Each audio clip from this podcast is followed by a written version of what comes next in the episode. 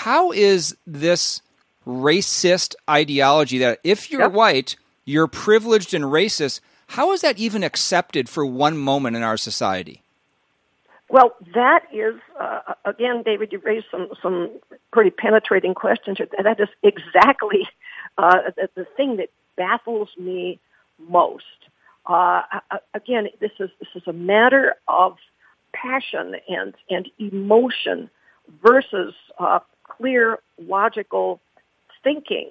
Uh, I think what one thing that be, is behind this, as I go on to describe later in the column, is that by pointing out what they see as the as the the sinfulness of white society generally and other white people in particular, uh, the people pushing this ideology, many of whom are are white, of course, can set themselves up as saved, as as holding a higher truth uh, that that everyone else must accept or uh, or people who, who refuse to profess this doctrine and confess their own sins are in fact viewed as bad people, as as a danger to the larger community because they hold heretical doctrines and we all must avoid the, the near occasion of sin, right?